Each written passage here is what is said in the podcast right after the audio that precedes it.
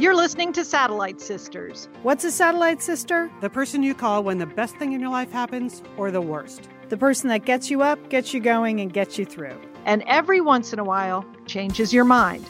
This podcast is part pep talk, part weekly check in. Like grabbing coffee with a friend. Thanks for being here. Welcome to the Satellite Sisterhood. Welcome to Satellite Sisters. I'm Lian Dolan in Los Angeles. I'm a writer and producer, and I'm just happy to be here today with my big sisters, Julie and Liz. Liz, what's up? Getting happening? in the holiday spirit Yeah. here, Leah. And I'm Liz Dolan. We're here in the Wondery Sunset Studios in West Hollywood, but I live in Santa Monica, the other end of town from Lian. I'm an on again, off again corporate executive, but mainly mainly a podcaster. Yeah, that's what I do. Jewel? Hey, I'm Julie Dolan. I'm the oldest sister. I'm back from Brooklyn. Where can I just say that there's still way too much kale in Brooklyn? Okay, I know I digress, but I'm a podcaster, an empty nester, an urban nana with five grandchildren, and I got a new furry friend over here named Oliver. How's the puppy doing, how's he doing? Uh, the puppy is good. The puppy is good. My training still could a little needs improvement. I, I want to just cave in, let him like jump on the couch and jump on the bed and do all the bad things. So it's it's all I can do because his cuteness is overwhelming. Yeah. All right, today on the show, we have a guest coming into the studio, which is exciting. This is rare. Just in time for your holiday entertaining, we have cookbook author and recipe developer Claire Tansey. Her new book is called Uncomplicated Taking the Stress Out of Home Cooking. We're excited to meet Claire and have her here. She's going to tell us what to make Yeah. for some of those big meals that happen over the holidays, and we're going to get some Beautiful other tips from her. It you can do this, book. people. Yeah, Even you, I could do most of these. You could, Liz. Some of it. Some of it, Liz. Yeah. All right, we have an entertaining sisters today. I saw a great movie on Netflix. I'm going to tell you about. It goes with along with the book, so I've got that, and I'm going to preview the new Jennifer Lopez film, Second Act. Ooh, I can't I can't wait to hear about yeah, that. Yeah. Julie, you have the color of the year for us, and It is. I mean, this is so wow. I can't. I can't even wait to tell you about the color of the year 2019. it's such exciting news. Okay. And we're going to pay a tribute to Dr. P.M. Forni. He was a longtime guest on Satellite Sisters. He's recently passed away. He was a master of civility, a college professor who uh, really felt so deeply about civility and speaking kindly to one another. He shared many wonderful thoughts with us on Satellite Sisters. Julie, you had a special relationship with Dr. P.M. Forni, so you're going to lead our tribute to Dr. Forni uh, later on in the show. But first, Liz, what's happening? What's what's I, ha- with- I have bad news about my right butt cheek, sisters. butt cheek bag news. Yeah. What's what's going on, yeah. Liz? Well, well, to back up, What's- for those of you that what's are up not, or down, as the case may be? Yeah. So I've been in training in general as part of Operation Sea Turtle, which is just my basic health and wellness program, but also because Julie and I have an epic athletic adventure planned for 2019. So I thought, got to get myself in shape. Uh, and several months ago, I kind of did something to myself. I thought it was a hamstring situation. Uh, and then I thought it was my ankle, but I went to a physical therapist and she said the problem was my glute, that my right glute is not firing, as they say. And there's also a non medical term for this. Longtime satellite sister Kathy Douglas said she had the same situation when she was training to climb Mount Kilimanjaro. She calls it asnesia, when you're. really? when part of your butt forgets to do what it's supposed to do, which is that's what was really happening. Uh, anyway, so I've been going to physical therapy. okay, I'm just taking that in, taking that term. You in. should write that down, Lian. 'cause Nope, that- nope. Gonna let it go, Jewel. Taking it in, letting it go. So I've been uh, Kamini, my physical therapist, gave me some prescribed exercises. Been doing the clamshells, been doing the bridges, and um, things were really going well. I was things were feeling better all over my body. And last week she, she suggested walking backwards, which I mentioned on the show, and many of you spend time walking backwards, as I could see in the Facebook group. So this Saturday. I was doing my usual stretching on the mat. You know, I kind of warm up and I do a lot of these exercises she gave me. I also bumped into our satellite sister, Francie, which was fun. Longtime listener, Francie. So we had a little chat. And then I went to my usual body sculpting class. Um, and the physical therapist had, had already told me lay off things like lunges. Those would not be good for me right now. So it was all good. But then in the course of the afternoon, everything on the right side of my body below my waist started to re- really tighten up. And at first, it just felt like it was tweaked, but I had theater plans for Saturday night, and that here's where things really went wrong because I was going to a very small theater to see Brian Dennehy, you know, who's great, perform mm. two short one act plays. The first was called Hughie, that's by Eugene O'Neill, and the second by Samuel Beckett is called Krapp's Last Tape. So not exactly holiday hilarity, right? No, no, no. you know, it sounds like there would be a natural tightening of yes. the butt cheeks while watching those theater pr- productions. Exactly, Julie. You know, Samuel Beckett is heavy going in the best yeah. of circumstances, but Brian Dennehy, Dennehy alone in a very small theater doing this. I thought, okay, totally worth it. So during the play, I really just started to ache. I was fidgeting and I really, really wanted to stand up. And it was a small house, and there was room right next to me where I could have stood up and just le- leaned against the wall. But I was afraid that if I did and just stood there, that he would notice because I was only like 10 feet from Brian Dennehy. Right and that I would become internet famous by, you know, Brian Dennehy calling me out and someone capturing it on phone. Right. Like, did you notice last week this happened to Kanye at the Cher show? Yes. Yeah. Kanye was looking at his phone and one of the actors in the play called him out on Twitter, like during the intermission.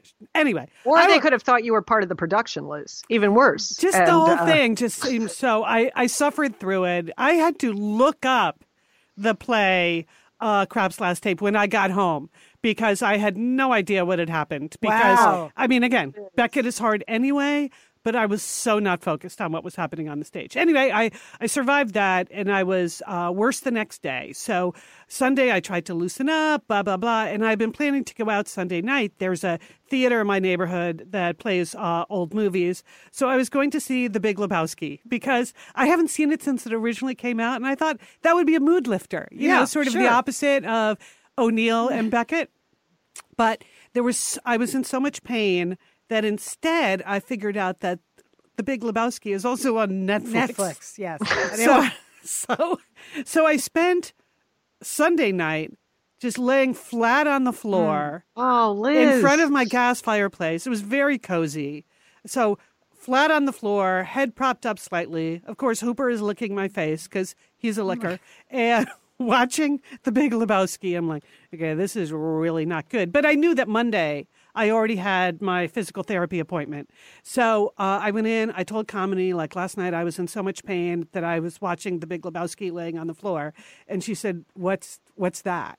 Like, and I thought, if you want to feel a million years old, have someone say to you, a medical provider say, I've never heard of the Big Lebowski. okay. so this is not helping my mood. Anyway, turns out what I have, she thinks, is a piriforma strain. Is that the mm. right word, Lian? Yeah. You said in yoga, they're in const- yoga we're constantly stretching our piriformis. Yeah. Yeah. That's in the hip. Yeah.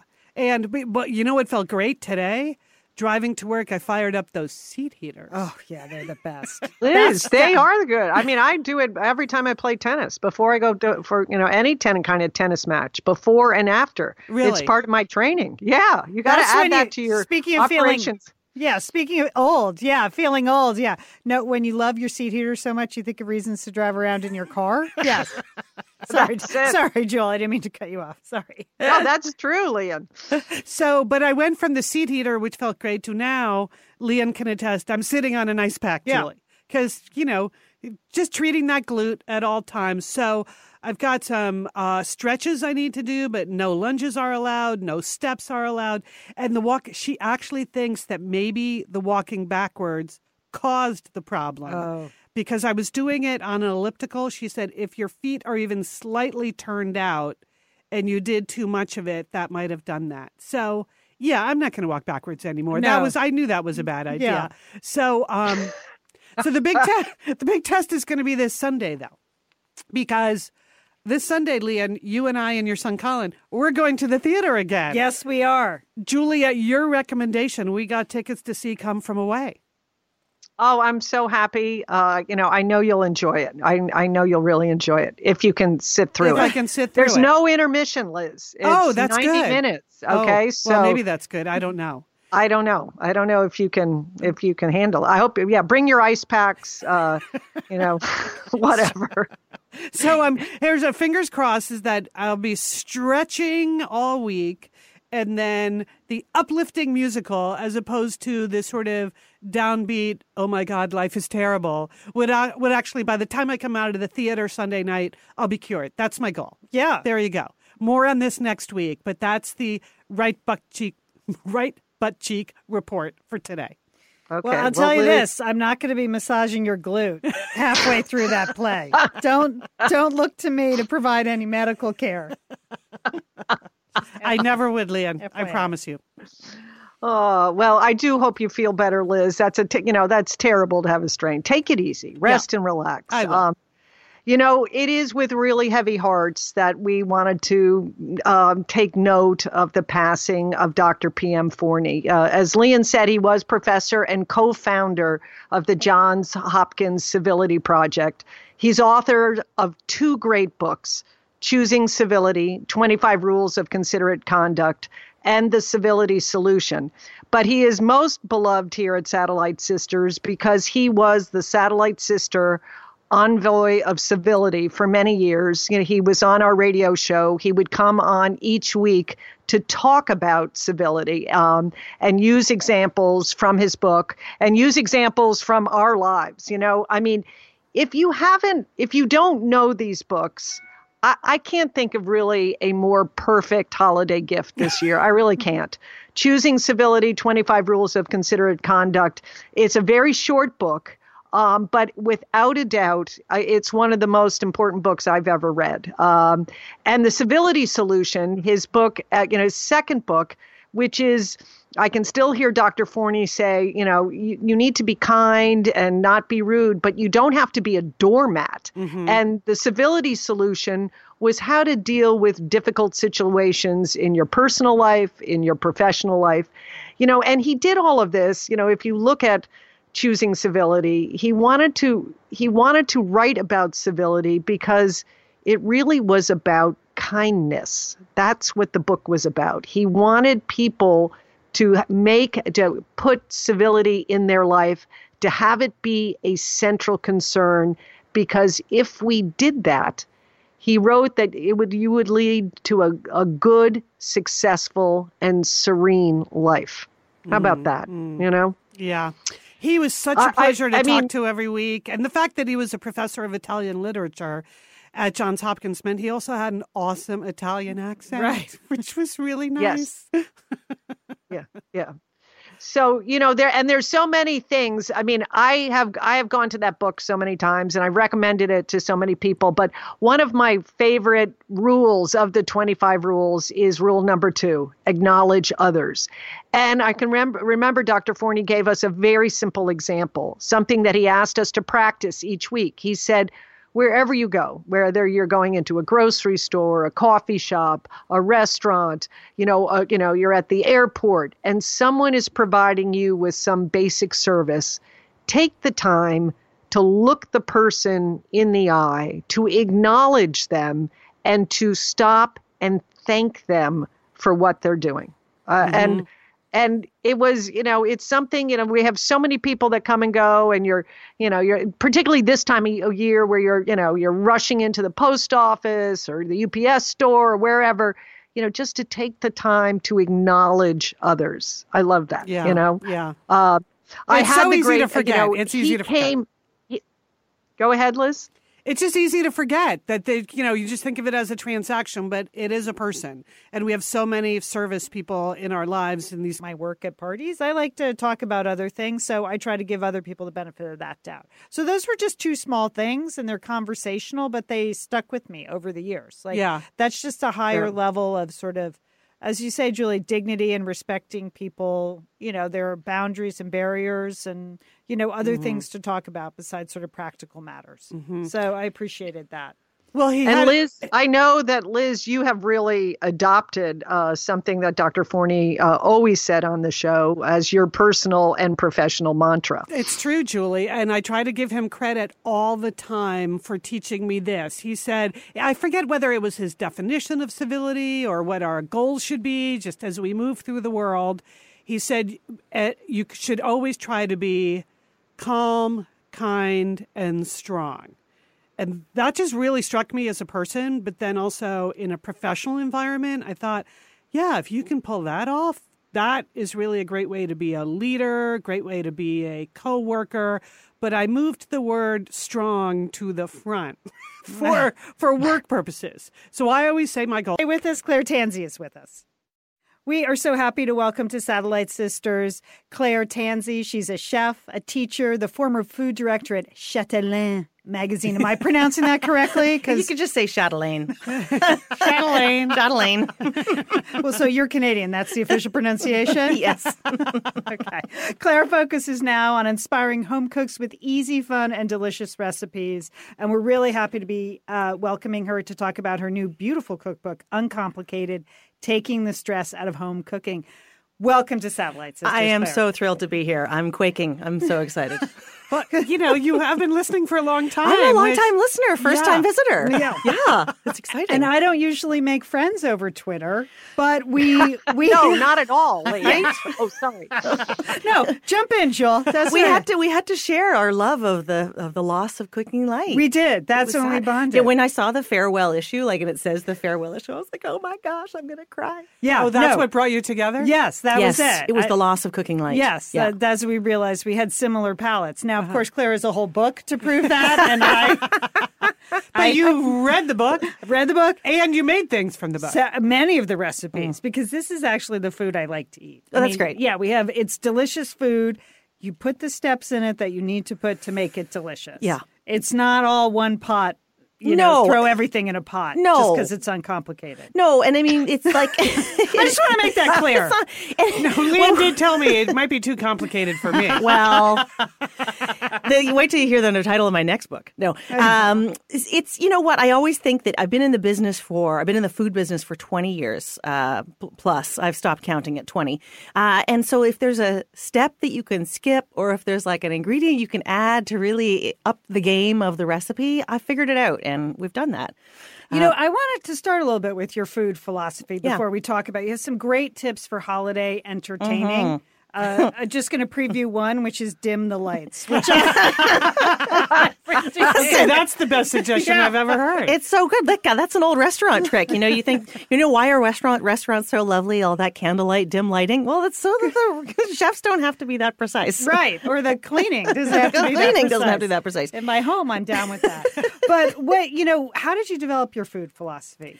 I grew up in a family that loved to eat. Um, and so I think for us, it was just like, well, we were expected home for dinner every single night, and we sat around the table and you know, it was a home cooked meal, whether you liked it or not. And we were expected to make polite conversation with each other. Um, with the occasional shoving of elbows underneath Sure. the table, right? Right. Um, yeah. Right. Of course, we, you know, brothers and sisters. Um, and I, every single family celebration was based on food. So with my aunts and uncles, my grandmother, it was like, okay, what are we doing for Easter? What are we doing for Thanksgiving? Should we add another ham? Should we all that stuff? So the food, the you did food- mention ham, Claire. There's a lot of ham. Good. Listen, ham we is could, my we could bond on that too because our so glad. family usually travels with ham. so ham. uh, You know, carry on. Because Yeah. heaven forbid there not be enough food. Yeah, I mean, that is, we would all die. I'm sure we would all just die. Shrivel up. That's right. But it's just such a source of joy in my own family. And I really wanted to, you know, obviously continue that in my own life. I have a husband, I have a little six year old. Um, and so I just really wanted to keep that uncomplicated uh, joy of cooking in my life and share that with everyone. You know, did you go to cooking school? I did not. Um, Okay. I did. I'm mostly self-taught, and I did an apprenticeship. I, of course, have a master's degree in theater. Oh, of course you did. Yeah. of course. but I worked on the side in restaurants the whole time, putting myself through- through school. And then I was like, well, how can I put these two things together? Like all the years of schooling and education, um, and my love of and experience with food. So here we are. So, how do you become a recipe developer? Because I think it's one of those things people think it sounds like a dream job. It is often portrayed in the Hallmark Christmas movies. The Yes. main character is Yes. often a recipe or cookbook author. Yeah, or a food critic, Yeah. also good. That's, yeah. So, but how does it really work? Like, Oh, it's such a good question because when I, I really wanted to figure out how to connect the food aspect of it with the kind of deep research that I love to do Okay. and figuring out how stuff works, right? So how how do you make a turkey easier to prepare? How do you make sure that it's always going to be cooked? And then how do you translate that into words that somebody a thousand, a million miles away can read and then reproduce in the same way in his or her kitchen in the same way that you did in yours? So, part of that is food science, right? The Most sort of definitely. chemistry of what the cooking process is. and also just reading every other recipe about turkey and about every other thing. So just reading and then trying stuff out at home. Um, and when I w- worked in the magazine business, I actually had a test kitchen. So I had Yeah. a, a team of recipe developers, and we would work on stuff and try stuff out. And can you melt ice cream and then use that liquid to turn it into a recipe for scones? oh, what's the answer to that? You can, but it's not very good. so Two-part answer. I have I have been there. I have done that. Don't do it. You don't have to do it. So it's all that trial and error and making uh yeah, just just really I guess that's it. It's trial and error and then through the process of actually writing the recipe um and then, you know, trying to ask people to make it at home and see if it works as well for them and you figure out what people need to know and what words in recipes really are important. Oh Uh, you know, yeah, right? That's it, that Claire. That seems key. I mean, because you do get annoyed with recipes. Oh, yeah. When they mention something, or they fail to mention it, or they don't give it give it to you in the order in which you really need to know that information. Like oh, that would be. It's annoying, and I must say, as a recipe developer, the thing you're trying to avoid at all costs is your reader being annoyed with you. Yeah. So, right? yes. Well, to be honest, like You know, podcasters don't have that standard. just, I'm going to say mascarpone just to annoy one of our listeners. okay, okay, we're not going to get into a fight about that today. I'm from New England. We put ours in places they right. shouldn't be in. So that's all I can say. Fantastic. But if I write a recipe and it calls for, say, half a can of tomato paste, then I know that you're at home with another half a can of tomato paste. And what are you going to do with that? Yeah. Well, you're annoyed with me, right? Right. Especially Yeah. then you're going to Right. be really annoyed when in a month you're cleaning your fridge and you have to throw that out. Yeah. So I always use the whole can of tomato paste. Oh, okay. Always. Listen, what's so wrong with adding another couple tablespoons full of tomato paste, right? it can't hurt. No, it hurt. can't hurt. Um, and so it's all those things. You don't want your reader to be annoyed, and you also want the reader to be able to reproduce the recipe and like easily without having too many questions, without wondering is it uncovered or covered. You know, if I poke the leg of the turkey, how am I going to know if it's done? So you want to sort of avoid all that stuff and give her or him all the answers right there in the words. I cooked the roast chicken out of Uncomplicated the other day, and um, yeah, Sunday night we had a delightful roast chicken. And what I appreciated was you, you said not only did you say you know poke the leg, that it's supposed to run clear, and then you went on to say. If you're if you're carving it and it looks like it's not done, here's how you cook it to get to get it right. like Because- you actually yeah. went Oh, the, the next remedy step. in the the remedy because people pulled the chickens out. Too Well, soon. it happens to me all the time, Yeah, right? We yeah. have roast chicken probably once a week. Uh, and yeah, there are those times when, for whatever reason, you're carving into it and you're like, uh oh. Yeah. yeah. So pop that, cut that baby up, pop it back into the, into the frying pan, put it back in the oven or turn on the stove, and you're good to go. That was a very thorough recipe. I have And- and- never heard that. That is that is great. That's great. That's news. real life cooking. I won't tell you about the boyfriend who I forced to endure me. I'm going, oh, I'm first. Of course, I always carve the chicken and then put it back in the sauce. yes. Well, that's the chef's way. He's not the guy who turned out to be my husband.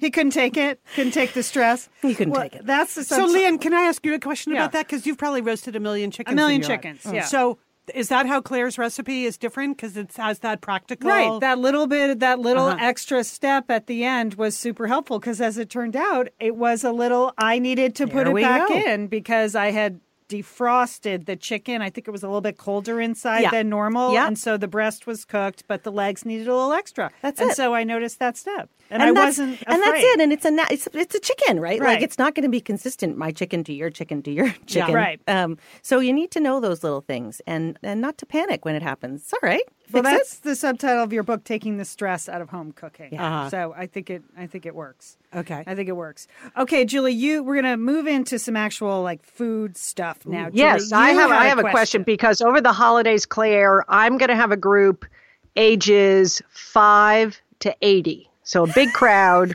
I, you know, it's the holidays. what would you recommend? You know, where you're going to have, you know, where I have a wide age range. I want to please everybody, and I and I don't want it complicated. Claire. Yes. Well, you alluded to it earlier, Julie. It is a roast ham.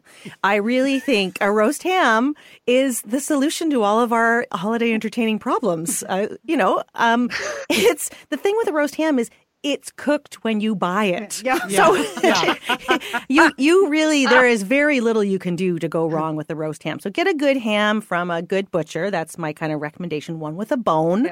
Um, so that's really good. And then a simple glaze on top if you want. And then what we do, Yeah. we did this for my my son's first and second birthdays. We invited, of course, all our friends. He didn't have any friends when he was one.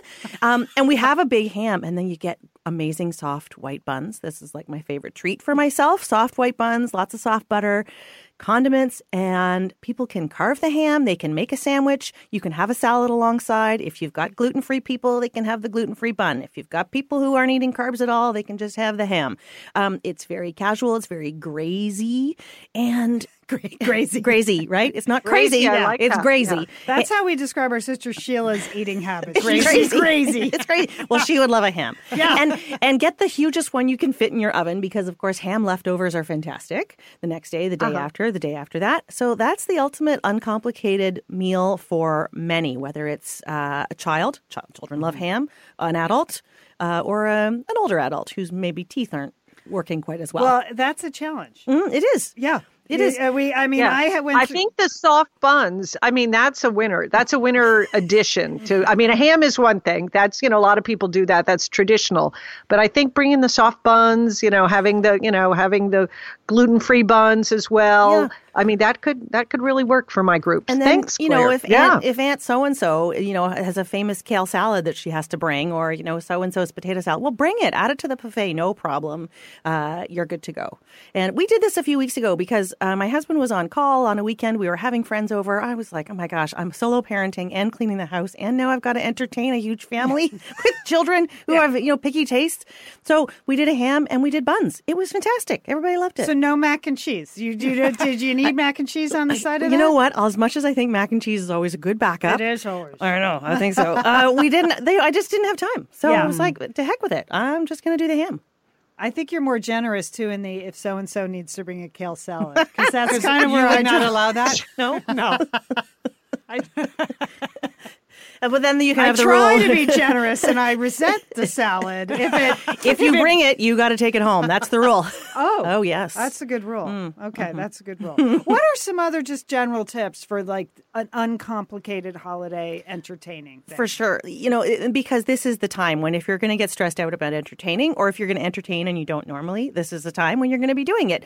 So I always say you, uh, it sounds a bit weird, but you have to sort of think like a military general just for a minute um, and kind of go and do a bit of a backwards plan, like kind of a work back plan. Sounds extremely boring, uh, but you get out your pen and paper, you plan the menu, and you plan the menu for the kitchen that you have. So don't have one thing that needs the oven at 450 degrees, the other thing needs 325 degrees. If you only have one oven, okay, Right. that's Right. going to make you Right. crazy. So Good then point. you want to do either. I always say, uh, you know, either do something big like a ham, or do something braised like a stew or something like that. You can do it in advance, all in advance. You just reheat it. Um, but you want to eliminate as much as possible anything that you have to do day of. Okay. So you kind of, I try to keep that to maybe two dishes to do day of. Uh, so that means something gets served at room temperatures. Lots of stuff is made in advance. Something is just like open the open the box of Marcona almonds and use that as the appetizer. um, so you, you really need to kind of plan that. I find, and if you do that little bit of work in advance, then the day of you're putting your not exactly putting your feet up let's be honest but you're at least a little bit more able to be present and enjoy the moment.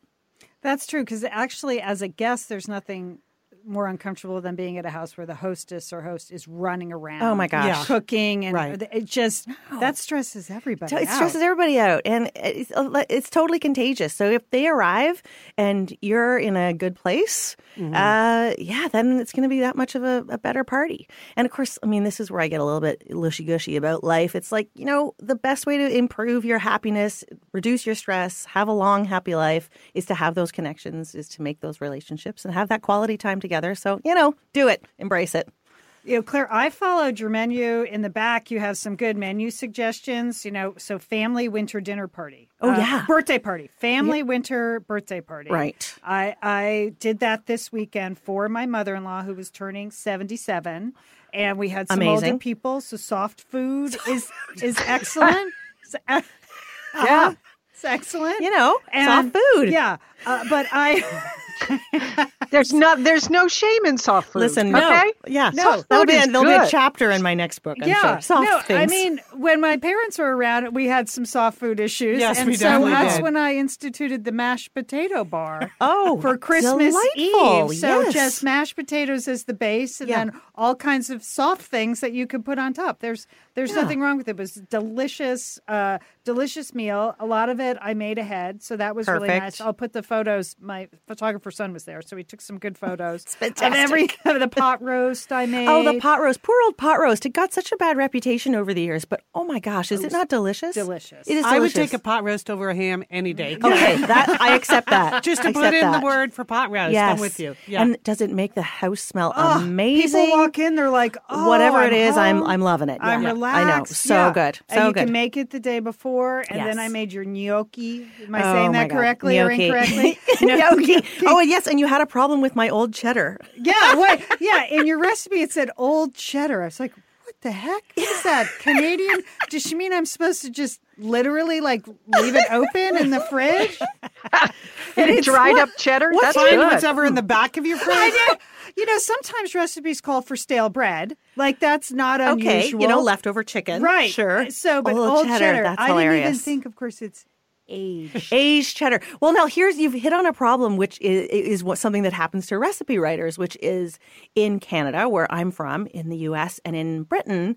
There are kind of slightly different words for everything. So I nearly came to blows with my editor about the concept of what you would call heavy cream.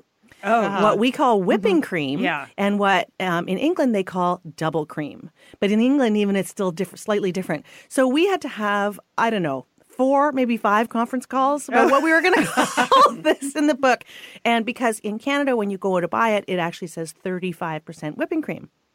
And in the US, it says heavy cream. Anyways, I so- don't even understand it in the U.S. I, never know what the half and half, I whipping know. cream, I heavy know. cream. I don't know. So I was like, let's just go for the number, 35%, because that's going to be consistent no matter what the word is. Oh, well, anyway, we went around the houses several times. So it is now the kind of slight mouthful, which is whipping, open parentheses, 35%, mm-hmm. close parentheses, cream. Oh, oh my but gosh. wait, the old cheddar. You just decided to go with old cheddar. There that's what no we call it. Well, that's what we call it. So I didn't, I didn't know that it has a, d- another name. aged. Yeah, aged Here. cheddar. And I I need an American translator, I guess. literally Obviously. didn't even occur to me. I was like, well, I'm just going to get good Aged cheddar, cheddar. cheese. I don't Oh know my what old cheddar is. Okay, next next book. It'll be old parentheses aged. Now, I'm not a baker. Oh. Uh, So I made the lemon custards. Yeah, I don't bake. There's too much precision involved in measuring Yeah. and stuff. But were those lemon custards not the, the bomb? They were delicious. Yeah, they're Uh, so easy, so easy. ridiculously I mean, I had to buy ramekins, so that you know was. It's okay, but now the whole I world, think they're called ramekins. now there's a world of not desserts open to you now that you have ramekins. Is it ramekins? I thought it was ramekins.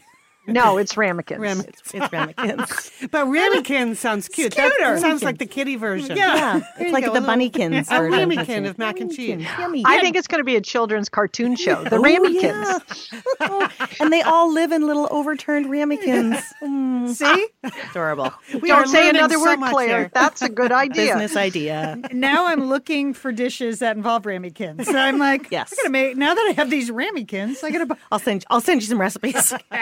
But um, Another book concept. So you're doing the soft foods book, Mm-hmm, and then you're doing the ramekins. yes, I got a lot of work to do. but I, I may go for this, Liz. Gingerbread Bundt cake with lemon glaze. Wow, It's so that good. Oh, was that sounds delicious. It's so good. Do you have a Bundt pan? No, see again. Oh my gosh. I don't bake. That's the. It's Right. a barrier to entry when you don't bake. Yeah. Because when you think I got to try that, you don't have any. Yeah. Like last week in the house, I didn't even have sugar. I'm like, Oh my "Meh, gosh. I don't even have sugar. Oh Why? What do you put sugar in if you uh. don't bake? Nothing. Co- So- coffee? I, no. Okay. But So I do need I need to get one of these fancy bun pans. Yes. Now that the the picture in the book is of a particularly fancy Bundt pan, Yeah. but it, just the regular Bundt pan is actually almost even better. But I want it to look like I know. that. So that's the Heritage Bundt Pan. Um, is made. It's an American company. Like it's a fantastic pan. And my big tip with the Bundt pans is you got to get the Pam cooking a baking spray. Okay. So it's a spray. It comes out. It looks really thick, uh, and it it's got a little bit of flour right in it. And actually, the people who make those Bundt pans, Nordic Ware, they're the ones who told me about it. That if you use that spray on the Bundt pan, it falls just falls right out of the Bundt pan, perfect shape, never gets stuck, releases absolutely perfectly, and then you have this gorgeous cake, and it doesn't need frosting because it's already beautiful as it comes out of the pan. Yeah. I think you've just changed the lives of many satellite sisters in the Midwest who make a lot of Bundt Oh cakes my gosh. with that Pam cooking spray. That baking spray is a game changer. I it's like- Liz, I'm going to put it on your Christmas list. it's a good Oh, stocking I was going to give you a bun, a bun pan. okay, great. Okay, We're making connections here, people. This is happening. the baking spray in your stocking. yes, fits perfectly. yeah. I mean, I le- I think that may be worth it. Like I, I feel like I could achieve that. You most definitely could. It is just like bowl and spoon. You don't need a mixer. See Uh, that I don't yeah. have a mixer, Yeah. so that's No. also right? it's really hard. Like when you're like, oh, forget it. I'll just go buy the bouche de Noel. Yeah. Am I pronouncing that correctly? You got Yes. that spot on. Spot on. Claire, I, it's just so fun. We could We're going to to do a whole food show where Lian is just going to pronounce And I'll just fix foreign everything. foods. Yes, that's good, Lian. Well, listen, that lemon lemon custards was originally called lemon pot de creme. Oh. oh yes, but I was like, eh, I feel like pot de creme sounds too complicated. Let's Yeah. just call it custards. It does. You know, Yeah. it's funny because when I served it, I said, "Well, it's called custard, but it's really a pot de creme." That is what I said to my family. so uh, it wasn't technically a birthday cake, but my mother-in-law brought her own dessert. That's good. Oh, she's a serious baker. She's a You serious can't- baker, so yeah, that's you why- can't bake with your mother-in-law in the house. no, dear. so that she brought Yeah. her own key lime cheesecake. So Oh, well, nothing. That's not too shabby. Uh, no, I know. No, Yeah. she's a very serious baker. So normally, again, it's but now I got the ramekins. So Yeah. there's no stopping Good me. to go. That could be your sig- new signature dessert. It is. The lemon pot de creme. It is. um, all right. So your book, Uncomplicated, Taking the Stress Out of Home Cooking, it's available. How, do- how do Satellite Sisters listeners get it? So the probably the easiest way is through Amazon. Okay. and uh, you can uh, buy it there. You can review it there if you buy it and, Yeah. and love it. Um, it's going to be in some bookstores. Uh, of course, it's all over Canada as well. um, but probably the safest thing to do is just go to Amazon and uh, pick it up there. And what is your next book about? Well, the next book is obviously going to be called Complicated. Oh. Okay. I don't know, TBD. ju- no, it's going to be called I Was Just Kidding About Uncomplicated. yeah. Yeah, precisely. I, I, I'm a big believer if you have to wash extra pans, the taste will be worth it. That's what I, that's what I think. I think, right? It's worth it. A few extra pans is always worth it. Which is why I dine at Lian's That's, instead that's a good idea. cooking at home. That's a good idea. Claire. No, really, the, the, the other tagline what, for this book before we had the one it has on now was uh, getting you to delicious with fewer dirty dishes. Oh. You see? So, yeah, I don't like being left No. with a pile, a sink full of dirty dishes. It's no fun. Sometimes it's worth it, though. I know, but if you can avoid it, wouldn't that be good too? That's true. There you That's are. true. That's true. Well, Claire, Claire, can I ask you if if there was one thing that you could tell all of the home cooks, you know, uh, to add to their cooking? Is there one simple t- uh, tip? Is it a spice? Is it lemon juice? Is it fresh herbs or more butter? It's, anything? um, an- anything that you would recommend? Well, at the at the risk of uh, inciting the wrath of the satellite sisterhood, I'm going to say salt. yeah. Uh, Okay. Yeah. So I, you know, I teach a lot of culinary classes, and I find people are so afraid of salt um, because you know there's a lot of sodium issues in the world, blood pressure, that sort of stuff. I'm telling you that the salt that you add to the real food that you make at home, that's not giving you high blood pressure. It's the packaged pizzas, it's the fast food, it's the stuff that comes out of cans. So salt is the difference between a dish tasting delicious and a dish tasting unforgettable. So next time you're wondering Okay. what does this need, lemon juice is great, but a sprinkle of salt might help you. I have the same conversation with Sheila every oh, time she comes to our house because she's like, because I finish with salt, but Yeah. I don't cook with a lot of it. Sheila eats out a lot, and she's always saying, "Oh, you put salt on this?" I was like, "You eat so much more salt." the coffee bean and tea leaf. and like, what do they always say on Top Chef? Not enough Not salt. enough salt. Like every like these are great chefs. They get dinged. Like, could have used salt. They said that this week. Some guys ricotta could have Yeah, used more well, salt. there you go. All right, Claire, we have really enjoyed having you on. You have to go do some television appearances. I'm- I could stay all day, yeah. Okay. well, we are so happy to have you here. This is a beautiful book. Thanks for sending to us, and it's great to meet you in person. You too. Thanks for having me, guys. Yeah, what a pleasure. Jill, you have the color of the year for us, don't you? This is big news. Pantone Color of the Year for 2019 is 16 1546 Living Coral. Now, but here's the reason I'm mentioning it. Wait till you hear what they say about living coral. This is a color that is animating and life affirming. It has golden hues, undertones that energize and enlivens. This color is capable of connection and intimacy. It's sociable and it's spirited.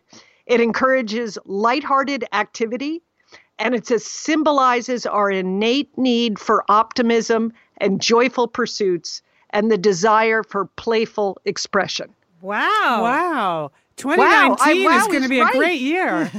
It's going to be a wonderful year, 2019. And this, they announced this, and it coincides with just great news about actual coral reefs, Liz, in, Oh. uh, in Australia that you know were ravaged by global warming in 2006 because of the heat level, you know, um, that the globe, you know, global warming had killed off many of the heat sensitive corals. But guess what? scientists now are extremely excited about the natural selection that's going on and some of the corals a selection of the corals can handle the higher temperatures and they survived so i think the news about the real corals and the color coral are just it's very promising for 2019 okay. Good. Good All way right. to kick off the year. Yeah, well, you know, when we come back, um, i- in the first show of 2019, we'll reveal our theme for the year. So maybe there's a coral theme, theme, theme, theme, theme. okay Coral well theme it- theme i just suggest you go out and paint everything coral Right. because it is a beautiful color. Yes. It's authentic and uh, and it, it provides you nourishment and comfort and buoyancy. All good things. Buoyancy. I like it. Buoyancy. You should just go to Pantone.com and Yeah. read about it. It's going to make you feel better. We'll put a link in the show notes for everything Julie just read. All right, entertaining sisters, I have a recommendation that works either as a book or a movie or a book movie combo. Okay? Oh, wow. So Good. if you really want to, you know, work hard, you could read the book and then see the movie or you could see the movie then read the book. But it is the book is called Dumplin by Julie Murphy. It's a YA title and uh it's a really fun story and I know don't roll your eyes at me, Liz, because I feel it coming. I- I About think a- you're losing her. about a teen beauty contest, Yeah. but it involves a great heroine that has a very positive body image no matter what she looks like. It involves drag queens and it involves Dolly Parton. Oh. Okay? So that's the book. Bingo. Dumpling. And that is a winning winning combination. So the book was a big hit. It's by Julie Murphy, published by Random House. So I got a copy of this. And then I watched the movie this weekend on Netflix. It just came out. It's a co production by Jennifer Aniston and Dolly Parton. really. Jennifer Aniston is in it. It has an unbelievable Dolly Parton soundtrack. The girl who plays Willow Dean, our hero, our heroine, Uh-huh. is fantastic. The drag queens are great. I was a sobbing mess at the end of this movie. okay. not That's what we want out of our movies, It Lian. is just so if you have a if you have a daughter in high school or a son in high school and he's got some body image issues and you're just wondering how to talk to them or you want to make them feel good, this is a really body positive book, Dumpling by Julie Murphy, and then you can all sit down and watch the totally appropriate for most ages movie on Netflix. I could watch Jennifer Aniston do anything. I love her so Really? much. I really am a big fan of hers. I just She should do more. she should do more. But she did executive produce this and she's starring in it. And she plays the beauty queen mom, the perfect beauty queen mom Yeah. who has a hard time relating to her daughter who is less than perfect in her eyes. And they all come together over this, you know, teen pageant. And I thought, uh, you know, Okay. once you've seen Little Miss Sunshine, do you need to see another teen pageant movies? But this Yes, is, you this- do. You do. Dumpling, it's adorable. So I want to recommend both the book by Julie Murphy and uh, the movie on Netflix. Sounds like I could lay on the floor and take that in You could. tonight or tomorrow. You know what? Do it. I mean, just the Dolly Parton music Yeah. is I love Dolly worth Parton. it. Like if all your life lessons came from Dolly Parton, that would You'd be also be fine. fine, too. Yes. You'd be t- totally fine. all right, and then I want to preview next week. I got a chance to see an advanced screening of Jennifer Lopez's new movie, Second oh. Act. Oh, How Jill, is it, Lian? terrific. I mean, it's terrific. You're gonna. I love Jennifer Lopez. I- I- I do you, too. you can have your Jennifer Aniston. I'll take my Jennifer Lopez. She is underestimated, I think. I just love her. She is, and if you love her, you will love this movie because everything you love about her is all in this movie. All the scenes, great. all. I'm going to break it down next week. Um, we are we we're going to be talking more about the movie next week and the concept of second acts. Like, what would you do in the second part of your life if you got a chance? If you could kind of turn things around and make amends. Oh. So look this week on the Facebook group. I'll be posting a question to that effect. I haven't actually formulated the question yet, but keep your eye on that Facebook group because it's coming. But the movie, I can tell you, is delightful. It opens December nineteenth. Circle it on your on your calendar. Take your girlfriends. Okay. It's really fun. I, I laugh out loud. I laughed out loud, Really? and I I don't laugh out loud. You're a high standard. I am yes. pretty- I know. If you can make Leah laugh, that's good. I cried at Dumpling. I laughed at Second Act. I, I'm either losing it or these were good, good entertainment properties. That's it. Okay, another holiday recommendation we want to make is how to give your friends the gift of a podcast. You know, lots of you say, How can we help the Satellite Sisters? Or we just love podcasts, but maybe our friends are tired of hearing us talk about podcasts all the time. So there is a new place for you to go to be able to give the gift of podcast. It was created by Satellite Sister, friend of the pod, Gretchen Rubin. You know, she does the podcast Happier with her sister, Elizabeth Craft. Elizabeth Craft, then her alter ego, Liz Craft, does the, the podcast Happier in Hollywood with her writing partner and best friend, uh, Sarah Fain. So Happier and Happier in Hollywood sort of put this together. And here's the thing we're going to put the link in the show notes and we'll also post it on the Facebook page and the Facebook group. But you go to giftofpodcast.com and you can just download a PDF that really it's so simple. You just fill in the name of your favorite podcast, you can decorate it, you can write anything else you want, and you're writing a gift certificate to friends of yours, and then you just roll it up. I say put a little bow around it. It's the perfect thing to pass out to your friends at the office or put as a little stocking stuffer, or if you're just going to a Christmas party at your friends and you want to recommend some of your favorite shows. Uh, it's like the simplest way to do it. And Lian, you know that I was at first I thought that it was some high techy kind of thing Right. where you and then I realized, oh no, you just print out the gift certificate and fill it in. So super easy to do. You can do it, people. And then the second page is a uh, instructions about how to download and uh, subscribe to podcasts. So if you have friends who are really just just at the beginning of their podcast adventures.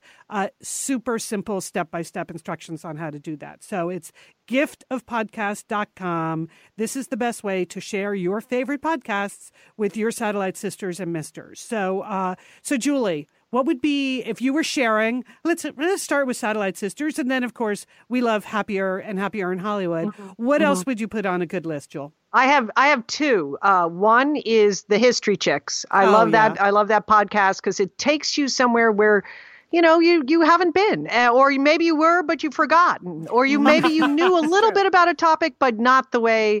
Uh, you know, uh, you, there's a lot more to know. Yeah. And then the second podcast that I would recommend, and it's not just because you're my sister, is Safe for Work. Okay. This is Liz's other podcast that she does with Rico Gagliano. And the thing I like about that show, Liz, is, you know, uh, my work, I work in a closet. So Uh-huh. it's not like I'm in an office or I, but I learn something on your podcast every time I listen to it. Wow. It makes me feel better. It makes me want to do, you know, I think about human relations. I think about being a better person. I, and I, I so Wow, hats okay. off to you guys. I really like those shows. So one takes me away and one tries to make me a better person. And I like that.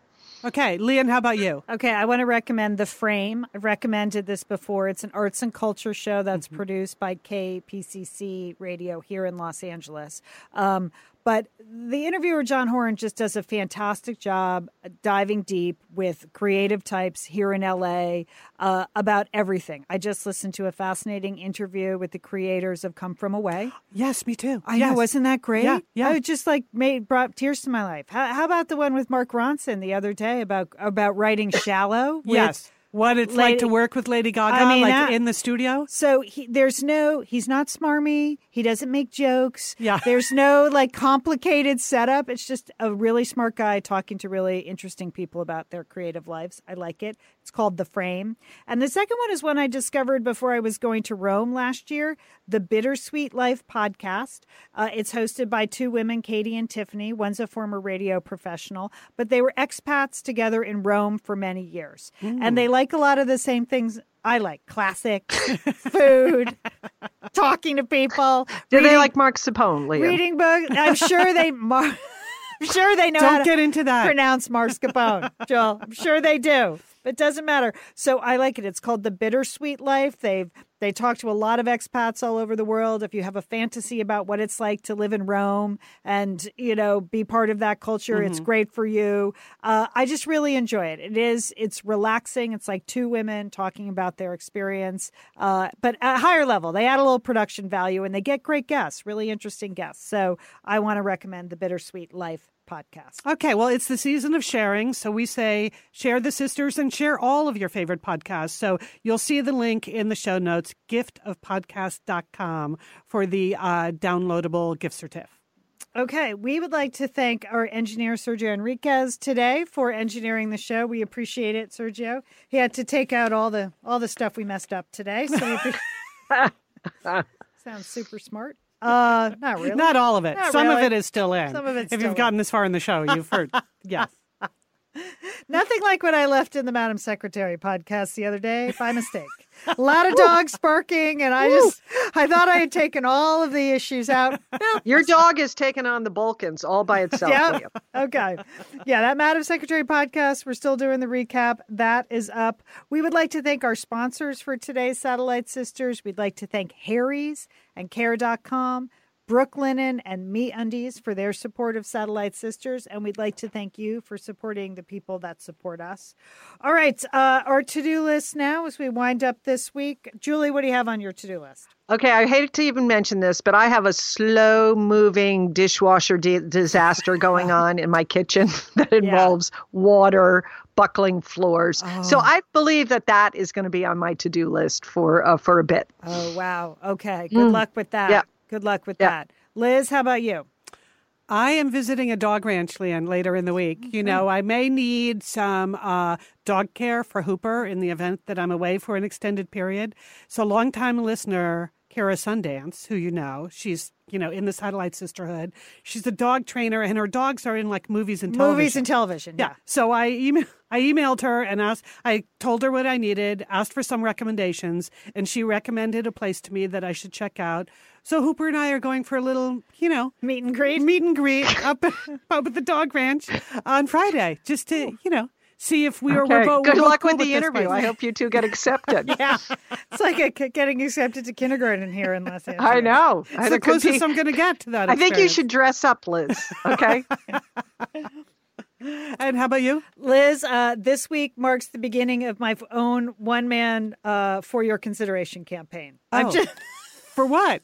for A Star is Born. Oh. I just wanted to win all the Oscars. And I, you know, for many years I participated in boycotts of one. Yeah. But I realized maybe I should do something positive with my power. Uh-huh. And now I'm just mounting my own Oscar campaign for A Star is Born. Okay. I think, I think Okay, it your position is it can't win enough awards. I just, think it should win all the awards. You know, I'm sure there are other very fine movies out there, but I'm just tired of movies that are sort of well meaning and tedious winning. I want a lush, delicious movie to win all the awards. I can't think of any award it shouldn't win.